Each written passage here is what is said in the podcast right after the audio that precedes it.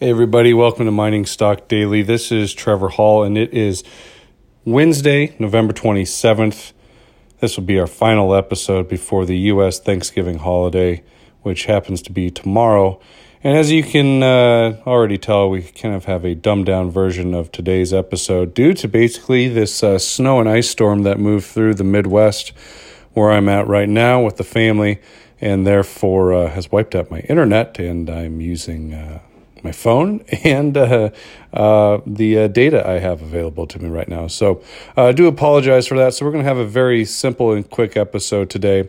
First off, I want to give a special thanks to our sponsors for the show. That's Integra Resources, Pacific Empire Minerals, Western Copper and Gold, and the Association for Mineral Exploration.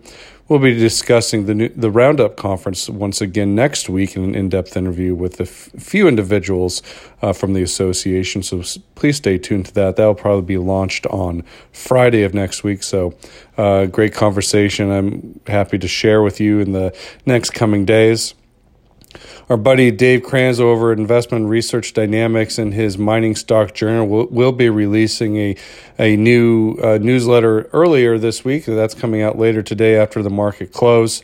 Uh, he's got a couple topics he's going to hit on in the newsletter, specifically talking about the Kirkland Lake and Detour Gold uh, acquisition and his thoughts on it. So if you have not picked up a subscription to the Mining Stock Journal, that's a whopping $20 a month and you can find a subscription at investmentresearchdynamics.com.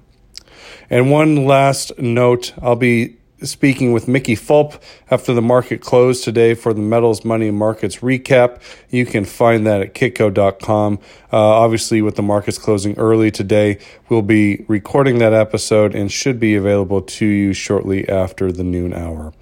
So that's it from us today. Thank you so much. Have a wonderful Thanksgiving. If you are traveling today, please be safe, be well, and uh, have just have a wonderful time.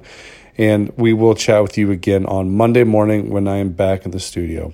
Happy Thanksgiving. Have a wonderful day.